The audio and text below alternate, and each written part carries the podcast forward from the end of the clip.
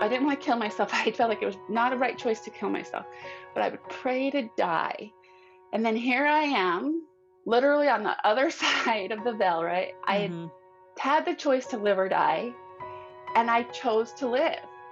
And the reason is uh, I was shown so many beautiful things that I should, needed to still do. It made me so excited to see that I still had a future, to have a family, that I needed to write a book, that I could go back and help others. That made me so excited to think I could come back and help other people. Welcome to Stories of Hope in Hard Times, the show that explores how people endure and even thrive in difficult times, all with God's help. I'm your host, Tamara K. Anderson. Join me on a journey to find inspiring stories of hope and wisdom learned in life's hardest moments. My guest today is a professional speaker and author of a highly rated book, A Future for Tomorrow, which tells her remarkable story of miracles and surviving anorexia. She then turned her focus to helping a younger audience with her next two books, From Head to Tummy and Lily's Reflection. Her presentations are powerful, life saving events as she brings personal touch to important issues such as eating disorders, body image, divine worth, media messages, intuitive eating, suicide prevention, the power of the mind, and more. She delights in raising her three children in a small town in Utah with her best friend and true soulmate, Brandon. I am pleased to present Haley Hatch Freeman. Haley, are you ready to share your story of hope? I am. Thank you so much for having me today. Oh, well, this is such an honor to have you on the show. I'm really excited that you get to kind of take us through your amazing journey and and help give us some pointers, you know. But before we dive into all of the that fun stuff, I figured we'd start with a fun fact, and that is that you are almost a foot taller than your husband. and so my first question is, first of all, how tall are you? I am almost 5'10. And yeah, my husband, um, Um, he actually has a medical condition that makes him shorter, but I love it. He is, and he is super hot still. he is still a super, super cutie, but yeah, that it's kind of fun. We kind of are the unique couple around where I'm this tall blonde and he is, you know, shorter, but still a super handsome man. But yeah, it's kind of a fun little quirk about us. That is awesome. so where did you guys meet? Um, we actually met online. We were it was a little back in the day before online dating was a thing. It wasn't even a dating site at all. It was just a chat like uh-huh. before social media before Facebook, any of that. It was like LDS chat. He happened to have a last name of a friend of mine from high school. Oh. And so I clicked oh. on him. I was like, Do you happen to know so and so? You know, but he uh-huh. didn't. But that's how we met and love at first sight, really. after, after we met, after he sent pictures and then real life. But yeah. that is awesome. Wow, that is so fun. And I think it's appropriate that we're going to talk about true worth today because I think that it doesn't matter how tall or short you are, it, no. it, matters who you are inside. And so I'm excited that we get to dive into your story a little bit. Absolutely. So let's go back kind of into your teenage years then when you probably didn't weren't as comfortable with your body image and who you were kind of take me through who you, who you were how you were feeling at that point in time and um the point that you got to where you almost died. Right, absolutely. Yeah. So I, it started when I was 15, and um, it, like you said, it started with low body image, um, and then depression hit, and so it's just um, so what was creating it was a perfect storm to create anorexia. Mm. Um, so anorexia, they call it the ten-headed monster sometimes Ooh. because it it it needs about 10 different underlining issues to create this perfect storm to cause uh, anorexia, the disease. Mm. So a lot of people think, oh, it's just about vanity or it's just about one thing. It's it's not at all. It's a coping mechanism and it's uh, a really ugly disease that is created by a lot of ugly underlining issues. Mm. So for me, yeah, it did start with, you know, low self-esteem starting to happen, depression starting to happen. Uh, I do remember, you know, having kind of a crush on a kid when I was about 15, 16, and I remember thinking, "Oh man, it, it seems like he's flirting with all these really skinny, beautiful girls. Maybe, maybe Mm, if I was thinner, maybe he would like me, you know." So that mhm, was just one little seed that was planted, and and then I had a friend who was a year older than me, and I remember driving home, riding on a bus. We I lived in a very rural area, so we had to ride a bus for a really long time to get home. And I remember her saying it was the last day of school, my freshman year in high school, and she was a sophomore. And I remember her saying, "Oh, I am going to diet all summer long. I'm going to diet all summer long." And I thought, "Oh, is that what we're supposed to do in high mm, school? We're supposed to diet?" And I didn't know, but she was battling with bulimia and she had her own distorted body image and eating disorder that I had no clue about, but I was looking to her as an example and what we were supposed to do in high school. So mm, that was another little seed that was planted in my mind. Um, so I'm like, okay. And so that summer, I started to exercise more, started to restrict more. And then another thing that happened that summer was I got braces on my teeth. And so naturally, it w- became painful to eat. And so I started to just be able to have to eat like soups and softer things when I was having adjustments and things. And so that made it so harder to eat anyway. And it also gave me kind of an excuse to not eat the things my family was eating. And so I did start to lose weight. And what happened at that point is people, so people started noticing and started uh, complimenting it like, because this is mm, what society does, right? So they say, "Oh, you look so good. Have you lost weight?" mm, And that became a trigger for me. That became a uh, exciting high for me. That, like, fed this disorder. It gave me a high. And so I'm like, "Ooh, I am liking this attention. I am liking this." And so that just fed it more. And then another thing that started happening is I would eat, say, a piece of pizza, and then all of a sudden I would feel guilty. I would feel so much remorse and guilt, and I I would feel almost like I had sinned or something, like it just turned mm, I just felt dirty and contaminated when I'd eat just a piece of pizza. And I'd you know, so I think, "Okay, I'm feeling gross, dirty, sinful when I ate that, so I want to never have this feeling again. So what am I going to do? Okay, I'm going to swear to never eat a piece of pizza again because I don't want to feel like that again, right? mm, And to me, I'm like, okay, I got to like cleanse myself of that pizza, so I'm going to over exercise to get rid of it. And mhm, so that was my thinking.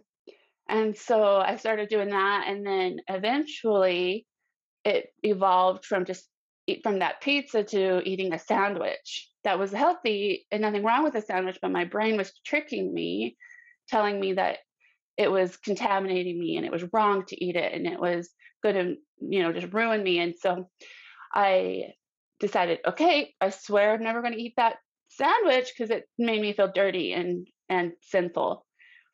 And later, I started connecting because I had a therapist that said, "Well, why do you think eating is sinful?"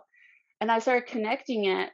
Like, have you ever went to a grocery store and seen fat-free, guilt-free ice cream? mm, And mhm, so, if you buy the regular ice cream, you're supposed to feel guilty because it's not the fat-free, guilt-free ice cream, right? mhm, And then there's even restaurants that will have a menu that's the guiltless menu, part of the menu. mm, So if you order on this side of the menu, you're supposed to feel guilt, right? Because you didn't order on the guilt-free ice, you know, guiltless menu. So I was making those connections in my brain to food instead of like an actual sinful act, you know? It was to mhm, connecting to food because I mm, was a perfectionist and I wanted to be perfect and I wanted to do everything right. I was a 4.0 student and I was, you know, I just wanted to be so good. And so my brain was flipping it to food. Um, so this kept going on. The depression kept getting worse. Um, the food kept getting smaller amounts that I was feeling okay to eat. So the remorse and the guilt. started being connected to eating an apple. So I'm like, okay, I'm feeling so guilty for eating this whole apple. Maybe if I just eat a half an apple, I won't feel as bad. Mm. So this was growing worse and worse and worse and worse to the point where I was, I was losing so much weight and getting weaker and sicker. Um, and it and I was doing it fast and dramatic. So within a year's time, I had Mhm. lost half of my body weight. Oh my word. Mhm. Wow. That is crazy. Now, did your parents notice? Did they say anything like what happened to to trigger My brother, I had a brother that was 3 years older than me, and he knew what anorexia was from school. And he would tell my parents, he would tell them like something is wrong with Haley. Like this, I think is an eating disorder. And so he would he would tell them, and he they would say, yeah, we need to try to get her help, and they'd um, confront me, and then I would just you know, it was very confrontational and fighting, and I'd run into my room crying, and I'd say, "Leave me alone, I'm fine." And I just wanted to be left alone with my disorder. I didn't want them to take it away from me because it was my coping skill. It was, and I didn't know how to deal with life without it. And I was fighting them to leave me alone. And then he was called to serve a mission for our church, which was the Church of Jesus Christ of Latter day Saints. So he was called to go serve in Canada and I was so glad that he was going to leave because he was the only one that was pushing and pushing and pushing. Because my Mhm. parents really didn't, they knew something was wrong, but they didn't really understand um, what anorexia was because they were just in a different generation and they weren't Yeah. educated on it. Yeah. And so I thought, great, if he can leave, then they'll leave me alone. And so I think that kind of did help. I could kind of like lie about it. I could kind of say, no, I'm just sick. It's something else going on, you know and I did have other health issues, so I could kind of mask um, what's going on for a little while. But eventually, they did know, like, okay, this is what's going on. It's eating disorder. They could, I could, uh, they could see I wasn't eating with the family, wasn't eating enough, and um, they were trying to get me to, to go to the doctors all the time, and I was just fighting and fighting and wouldn't let them get me help.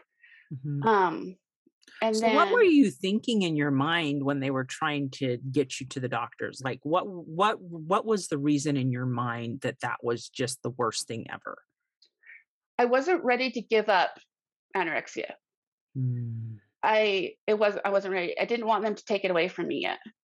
for a long time. And then when it got so bad, it got so, so bad that I could see I was just a skeleton in the mirror. I could look in the mirror. So at first, I I would look in the mirror and I think, "Oh, I'm so fat. I'm so gross. I need to lose weight," right? Because it's like it's a mind game. It it fools your mind. It's um, but then later on, I could see that I was a skeleton. I could see in the mirror. I could see the veins popping out of my forehead. I could look at my arm and I could see it was like a skeleton. Like the top of my arm was the elbow joints would bulge out, you know, like a Mhm. skeleton. And I could see the veins. Literally, I could see my veins popping out Wow. and I could feel them pushing through, and it would hurt. And I couldn't. I'd get bruises all the time because I had no flesh um, and fat to protect my bones, my body. And so when I would lay down on my bed or anything, I would get bruises all over my back, um, and it would hurt. And I would be, and my knees would swell up from just retaining water. My ankles would swell up, and it would hurt. And so at that point, I knew I needed to to gain, and I kind of thought, okay, I'll try to eat more on my own, and it just wouldn't work. And then one pivotal day, I was taking a shower, and I literally could feel my heart struggling to beat. Wow. I could tell like it was going to stop at any moment, like it couldn't do it anymore. And I could just the movements of trying to take a shower was too much for it. And I knew at that moment I've pushed it too far.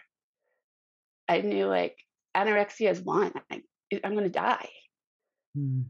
And so I started praying and praying to if Heavenly Father would let me live just through this moment, through this shower, just through this moment, I would finally go to my parents and say, I will get help Mm. because I knew it was too far.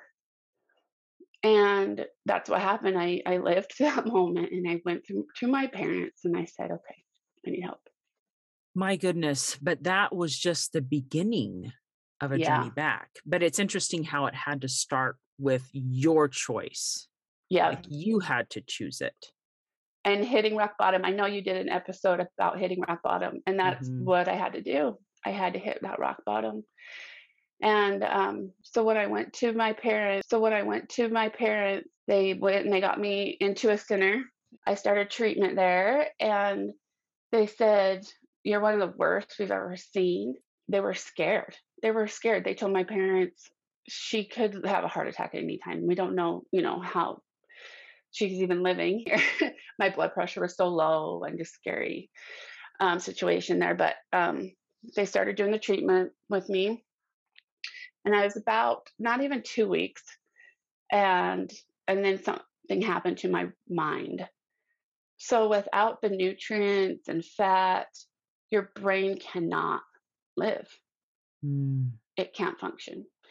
And so I started to not be able to complete sentences. My sentences were starting to get really mixed up and jumbled, and then all of a sudden my mind just kind of broke. And uh, I didn't recognize my parents. I didn't recognize what to do with food. I was sitting there and I didn't know how to feed myself anymore. So here I am, 16 years old, 4.0 student, and I no longer recognize what to do with a fork. And so obviously this was like an emergent situation. So my parents took me to the ER mhm. and I didn't understand like what they were doing. I didn't know how to get into a wheelchair. I was like, my mom said I, my body just went like stiff and I just would like plank kind of across the wheel, the wheelchair. I didn't even understand how to sit in it. Like my brain just went psychotic. Mm, and um, they had help with the tech, you know, the staff and stuff from the uh, the ER tried to put me in the ER. They, I was fighting them, I was kicking them, um, I was ripping out IVs or trying to put IVs in my arm. I was ripping them out because I didn't understand what was happening. mhm. Um, and they they they're like, well, she's psychotic. We need to put her in the psych ward. Mm, But the problem with that is my liver was failing, my kidneys were failing, my heart was going to stop at any moment. Um, so I needed like medical help too, but I was so mhm, psychotic they couldn't put me in just a normal part of the hospital. Mhm. But in the psych department of the adolescent psych department, they can't, don't allow parents to stay. So the problem is, so right before they took me to the ER, like while they were getting things ready, my mom had to hand feed me because I didn't understand what to do with the food. And it's really interesting. I remember that incident sitting at the table and looking down at my plate of food, and I was hallucinating. I remember seeing gnarled up hair and metal tw- like twisted up on my plate. Wow. That's what I was seeing, and they didn't understand why I wasn't being eating it. Yeah. And I was hallucinating that, and they're like, "Why isn't she eating?" And I'm like, "That's why are you feeding me hair and metal chunks? Like, Mhm, isn't that crazy?" Like now I mhm. can tell them what I was seeing, but um, but for some reason I could see the peas. There was peas on the plate, and I could see them, and I, they're like, "She's only eating the peas." um, but anyway, so at the hospital, they're like, they, "She needs help. She needs people there helping her," and they're like, "No, you're not allowed in the adolescent department." But they put they put me in without my parents, and I didn't understand. I felt so abandoned. I didn't understand why my parents were leaving me. Mm, And there's so much more to this story that I've put in my book mhm, that I just can't go into everything right now. But anyway, eventually my my parents came back the next day during visiting hours and they saw that because I didn't understand what's going on while they were gone. I was ripping the sheets off the beds. I wasn't mhm, um, being taken care of. I do rem- remember this part while they were gone. They brought the food to me, the tray, and um, I didn't know what to do with it because in the hospitals, you know how they have the dome over the food. Oh, yeah. So wow, how confusing is that for my brain right now? I didn't understand. I could smell the food. And I remember thinking, okay, I'm in like a prison. They're trying to torture me. I know there's food under here, but they've made it impossible for me to get. Mm, That's what my brain was telling me. wow. and I and not only that, but it was so heavy. I remember trying to push at it, but I was so weak. I had no energy. I could barely, I couldn't even hardly walk at that point or Mhm. stand. I was so sick and I couldn't push, I couldn't access the food. Um, but the technicians and stuff at the hospital just thought, oh, that's the anorexic patient. She's just being stubborn. She's not eating. Just take the just take the tray and let's go. Well, so my mom came back the next day and was like, what is our goal here? Mhm. Our goal is to help this girl. She doesn't understand how to eat. Mhm. And she goes, Mom's like, I am not leaving. I don't care who I have to fight. And Good for your mom standing up for you. Yeah. Yeah. So she went to the administration of the hospital and she made it happen. So she wasn't leaving. Oh, God bless your mom. You know? So she stayed there and she hand fed me every meal like a toddler. And she brushed my hair. She rubbed lotion on my arms. My skin was flaking off and dying. And she rubbed lotion on my arms. She brushed my teeth and she bathed me. She stayed there for the entire month until my body and brain finally healed. Yeah. That is so like I, guess I never realized how important it is for our brain to have nutrients to function. I mean, that's like kind of a no duh thing now that no, you've you explained it, but but I guess I've just never thought about it in that way. Do you know what I mean? Yeah. My goodness. Now, you had a moment where you glimpsed the other side. Would you mind telling me about that? Yeah.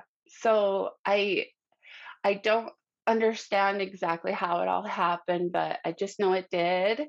Um, I have a sister who had passed away and my grandma who passed away. And there was a time where I was with them and um, I was given a choice to come back and to live or to pass on. And that's why I say sometimes like anorexia didn't almost kill me, it did, because I was to the state and to the point of death Mm, so I I could have chose to pass on.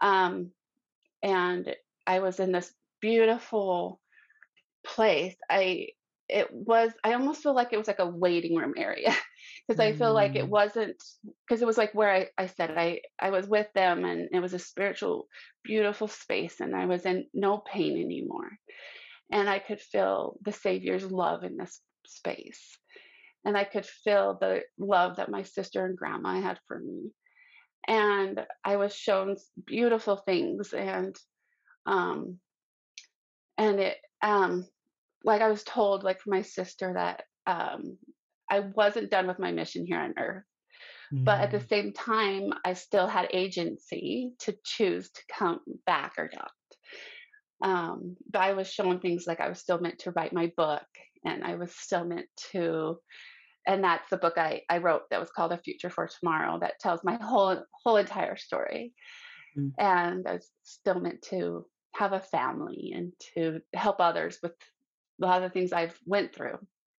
And there's uh, many other beautiful things that um, that I was shown. But yeah, it was. And one thing that I came away from that experience is knowing that every single person on earth has this beautiful divine mission that only they can complete, and to never doubt that, never doubt that, and never doubt how much our Heavenly Father and Savior love you and are know you and are aware of you.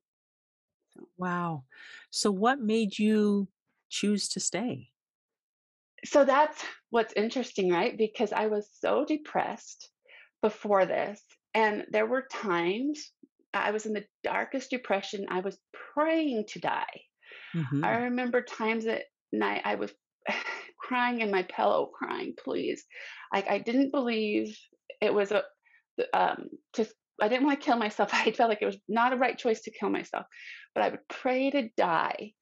And then here I am, literally on the other side of the veil, right? I had Mhm. had the choice to live or die, and I chose to live.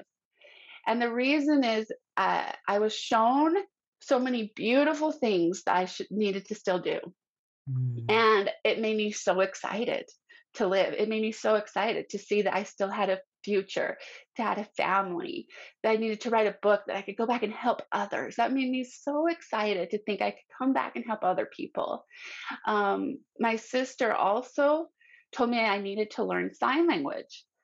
And what that did for me, a couple things that was a big key in my healing because anorexia had become my identity. I was the girl with the anorexia. It, it was my obsession. Something that I don't know if people really understand. Eating disorders become your everything because you're obsessed for like three hours before you eat. Okay, what am I going to eat? I'm going to eat this many calories, this many fat grams, this many. Da, da, da. Okay, I'm going to eat this. I'm going to eat this. And then after you eat it, you're obsessed with it afterwards. Mm. You're like, okay, mm. what did I eat? Da, da, da, da, da, da, da. And then you're, and then okay, I got to exercise. I got to do this. I got to do. I mean, how many calories am I going to burn? You're obsessed, and it becomes your whole identity. So, telling me to come back and learn sign language gave me a new passion. It gave me a new identity it gave me something new to focus on when I returned, and it gave me something to be excited about. Mm. So what she was doing, not only was it probably part of something I meant to do on on Earth because I've made a, um, beautiful friendships with the deaf community, and then now I teach sign language lessons, but it gave me a way to heal. So that's a big key for someone going through eating disorders is to find a passion so you could switch your focus from your eating disorder to a new passion. Wow. I never would have guessed that. That's so fascinating. But I love that your sister explaining to you that you still had amazing things that you were going to do, that it kind of gave you a vision of yeah. who you could become. And that gave you the will to live for that. Yeah. The desire to to help other people and and i feel the same way often you know i think that's kind of what's given me the drive to start this podcast to write my own story because it's not easy. It, it really is a labor of love and and there has to be that desire that motivating factor and so i think it's really cool that that was yours as well. It's i want to help other people who have been in a hard spot. Yeah and that that because you know how bad that feels right? Yeah yeah you bet. We're going to take a quick break but when we get back we'll have more lessons tips and things you can apply to your life. Stay tuned. Hey, friends, I need your help. After podcasting my Stories of Hope and Hard Time podcast for three and a half years and over 150 episodes all by myself, I've decided that with the growth and everything I'm doing, I can't do it by myself anymore. And so I am looking for three brave individuals to join me in my labor of love in helping spread God's light to the world that people can get through hard times with His help. So if you resonate with that message and would love to help me spread my message of hope to the world, I'm looking for three key people. And they are first a producer to help me produce the podcast, get things scheduled and stuff like that. Second, a writer to help me make things look all pretty in the writing part of it. Third, a social media person who can help me make social media things look awesome and pretty. And you don't have to have any podcasting experience to help me with these things just a love of God and trying to help your fellow man. So if you're interested in helping me out, reach out to me at Tamara, T A M A R A, the letter K, Anderson with an O N, author at gmail.com. I would love to hear from you. And even if you have a little bit of time, it would be awesome to have some helpers. Thanks, guys. So in the hospital, but when we first got there, especially, my um, the doctors told my parents she's not going to live. Like she's not going to live. She's way too far gone. Her liver, kidneys are failing. Her heart's been stopped. And then they said, but it, like if by a miracle she lives, her brain is so far gone and psychotic. There's just no coming back from that. Mm-hmm. And my mm. parents are like, well, we believe in miracles. yeah. so, and and that's what happened. And um, and I came back to to Hill completely physically and mentally with no deficits, no deficits at all.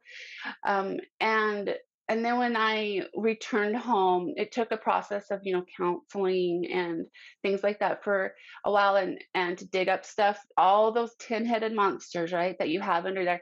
I had to dig those all up through counseling and heal all those monsters. But guess what? I am completely recovered and healed. And I know some people are like, they're like, you know what, eating disorders are going to be with you your whole life, but it's it's not the case in my in my situation. You can heal. There is hope for a full full recovery from eating disorders and to leave it behind forever. There's hope and there's healing in it. There really, really is. Wow.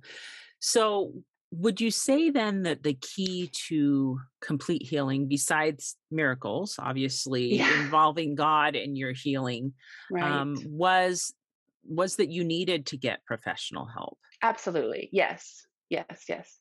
Yes, pl like like I said before I got that help, I kept thinking, "Oh, I can do it myself. I can do it myself." You you can't. That's a lie. That's I think that's a lie that yeah, that Satan or Mm, whoever your own mind wants to put in your brain that you can do it yourself, but you mhm, can't. You really need treatment and you need to, you know, go through what those underlining things and get help. And I think um, a big help is, like I said, finding that passion, finding what you love to, to steer away that so you don't feel like that's your identity anymore. Because that's a big Mm, thing for people. It's like, if I'm not the anorexic, then who am I? You know? mhm. Yeah. So, let me ask you this.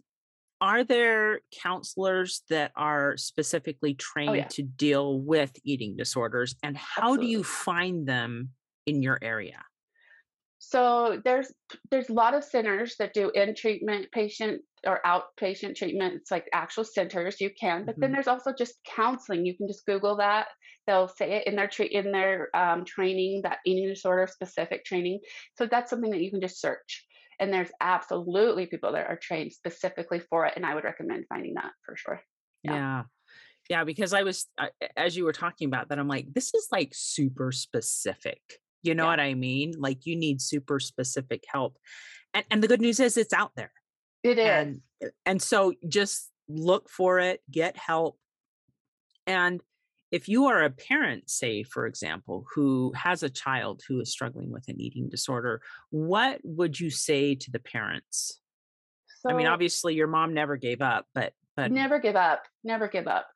Um, yeah, something that I wanted to add in this podcast that I've never addressed before, but I was kind of feeling that prompting to maybe share this is um, so- like maybe like something that your daughter with the eating disorder maybe wants to say to you or your son wants to say, but they can't. Um, so there's a few things. This disorder is it's it's super ugly. It destroys not only your body, but it destroys your soul, your personality. It destroys relationships. It makes it so you don't even know how to communicate with the people you love anymore. It will turn people that um, that used to be like your sweet, kind daughter into someone who is lying to you and is um, no longer able to like have those fun, joyful times with you because they're just in this dark hurtful place, but I want to, I know they're in there and they're saying to you, I'm still here. I'm still your daughter. I'm just dealing with some hard stuff right now. And I don't mean to be acting this way. I don't want to act this way. It's the disorder. It's the disorder Mm, that's making me hide in my room and not be able to enjoy the things we used to enjoy as a family. But I'm still here and I want help. And please don't give up on me. I'm still here. And once your daughter or son gets that treatment, they'll be back and that light will come back and the relationships they had will return and just don't give up on them. mm, So that's one thing I wanted to share.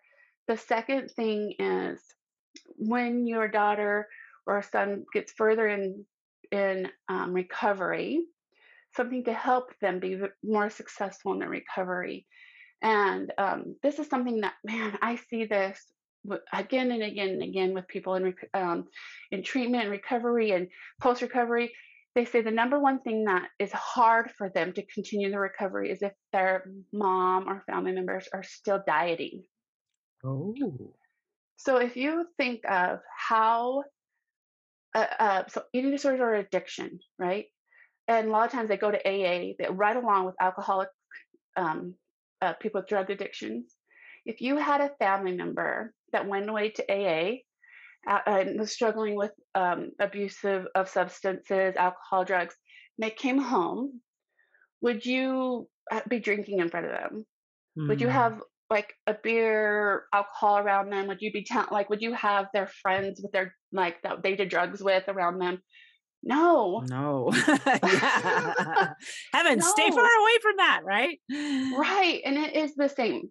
It people with eating disorders, it's an it's addiction. It's so triggering and painful for them to be around people that are constantly talking about dieting, talking about, oh, I lost five pounds last night or this this month or or talking about oh i need to lose weight or oh i'm going to go exercise because i need to burn off this these calories it is so triggering and it is so Mm, painful they need you to be on their side they need mhm. When you're talking like that and they're in an environment of this diet mentality they feel betrayed and they need to have an environment that's clean of that stuff and that is the thing that I see again and again and again of of recovering patients that say, "I, I how am I going to recover if my mom's always dieting?" So that's just, just a food for thought there. Wow. I was just thinking that um that is such good advice for parents or loved ones of someone who is recovering. Is is maybe you need to pause and think about your health and what you need to do so that you're not triggering them, you Yeah, know? So it's it's almost like oh yes, your loved one needs counseling, but you might too. yeah, you might need yeah. some healthy pointers and uh, learn to be okay. So, what what would you say is important as far as gaining self worth, especially with what your body looks like genetically? What what would you say to help people gain a more confidence in who they are. So that's one reason why I've written my books is because they have so many parenting tips at the end, the children's books especially, for parents to just um, do self-esteem building exercises with their children. Mhm. And one of the huge, huge ones is children learn from their parents. They learn from their Mm. examples of their parents. One of my favorite quotes is from Naomi Wolf, and this is this is what her quote is: "A mother who radiates self-love and acceptance actually vaccinates her daughter against low self esteem. Ooh, would you read that one more time? That was really good. Like, I wanna hear it again. yeah, a mother who radiates self love and acceptance actually vaccinates her daughter against low self esteem. Wow, that's powerful. Right? So so obviously, I I know that this is something that I've watched, uh, people that I love struggle with. So, what do you think is the key then to being comfortable in your own skin? So yeah, I it it's all about switching that brain talk. So when you yourself talk, so when you are thinking, oh man, I hate the way I look at this. Oh, I'm so ugly. I'm so fat. Catch it, catch it, and say, I'm not going to think like this anymore for my own good and for my Mm, children's good. So catch it, and then reverse it and say, you know what? I'm beautiful. I love the way I am. I my body is so powerful and is so good and that's what I love about it is thinking your body is good. Your body is good. It, you know, helps you, your arms just have appreciation and gratitude for what your body does. Your your arms help you hold your baby. It helps you cook, you know, helps you around dysfunction. Your legs help you, you know, take walk and serve others and just ha- know your body is good. And so it's all about catching those negative thoughts, just catching them, being aware of them so you can change them. And mm, like I said, I so what happened was why I started my children's books is really just so I because I so first I wrote my my story, right? That tells all mhm, about everything I was kind of telling you, but lots more details.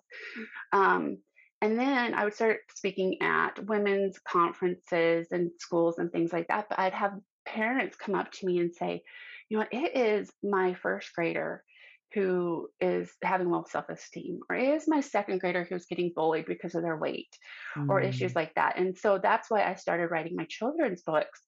And I wanted them to be a tool, like just like you're saying, a powerful tool because not just a fun story. There's a fun story at the beginning, but at the end, there's tools so parents can do these self-esteem building exercises for themselves and for their children.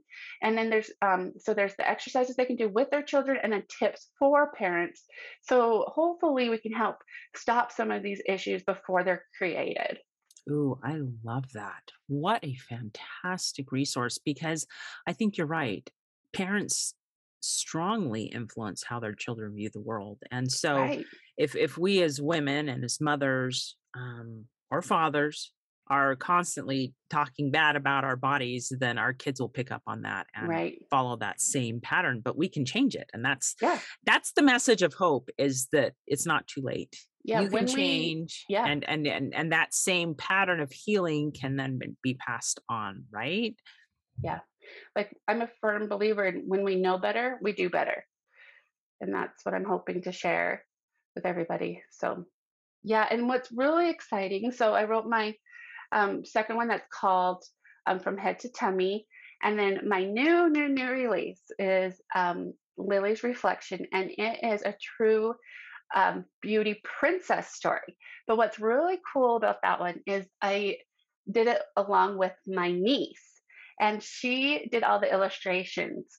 And she was only 14 when she started it, and she did a beautiful job. Beautiful. Like when you look at it, you will never guess a teenager did it because she is so remarkable and talented.